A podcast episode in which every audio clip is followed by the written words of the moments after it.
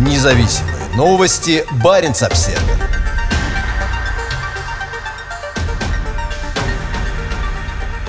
Российская Арктика теплеет быстрее всех на планете. Температура в некоторых районах Российской Арктики в 2020 году превысила норму более чем на 7 градусов. Масштабное таяние льдов на Северном морском пути открывает возможности для роста судоходства. 2020 оказался вторым самым теплым годом в Арктике за всю историю наблюдений, а в некоторых районах огромного региона не было традиционных морозов. Все это укладывается в тенденцию последних десятилетий, а весна 2020 стала самой теплой за историю наблюдений, насчитывающей уже более 100 лет, говорится в отчете Росгидромета. В некоторых районах Российской Арктики сейчас на несколько градусов теплее, чем всего несколько лет назад. Потепление наиболее заметно на ряде территорий Севера Сибири, особенно в районе Таймыра и Ямала.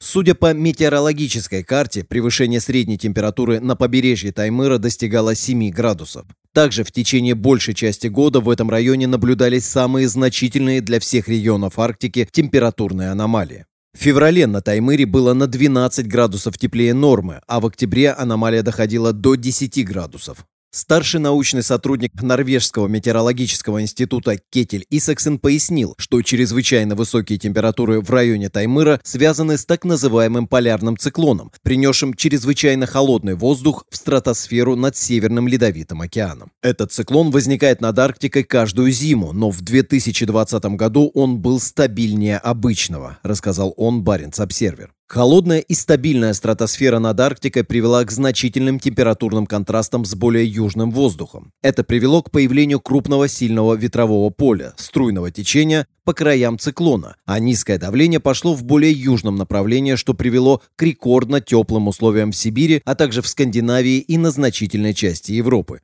пояснил он.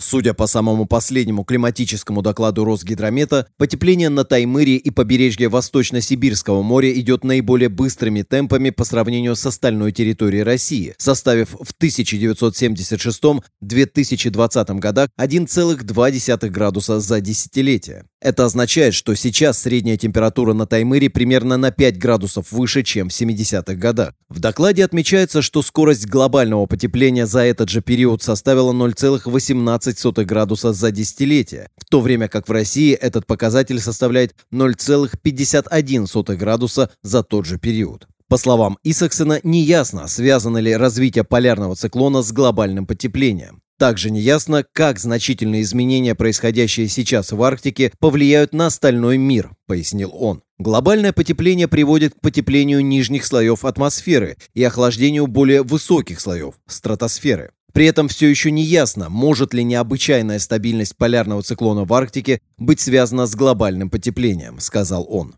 Это несет серьезные последствия для окружающей среды Арктики. Морской лед тает беспрецедентными темпами. По данным Росгидромета, ледяной покров в акватории арктических морей, по которым проходит трасса Севморпути, сократился к сентябрю 2020 года до всего лишь 26 тысяч квадратных километров. Это рекордно низкий показатель для этого времени года. До 2000 года площадь морских льдов в акватории СМП в сентябре обычно составляла около полутора миллион квадратных километров. Но ситуация радикально изменилась. Быстрое сокращение началось в 2001 году от площади 1400 тысяч квадратных километров в сентябре, которая в 2005 году составила всего 200 тысяч квадратных километров. В последние 15 лет Площадь льда в сентябре колебалась около 200-300 тысяч квадратных километров, что в 5-7 раз меньше, чем в 1980-х годах, говорится в докладе.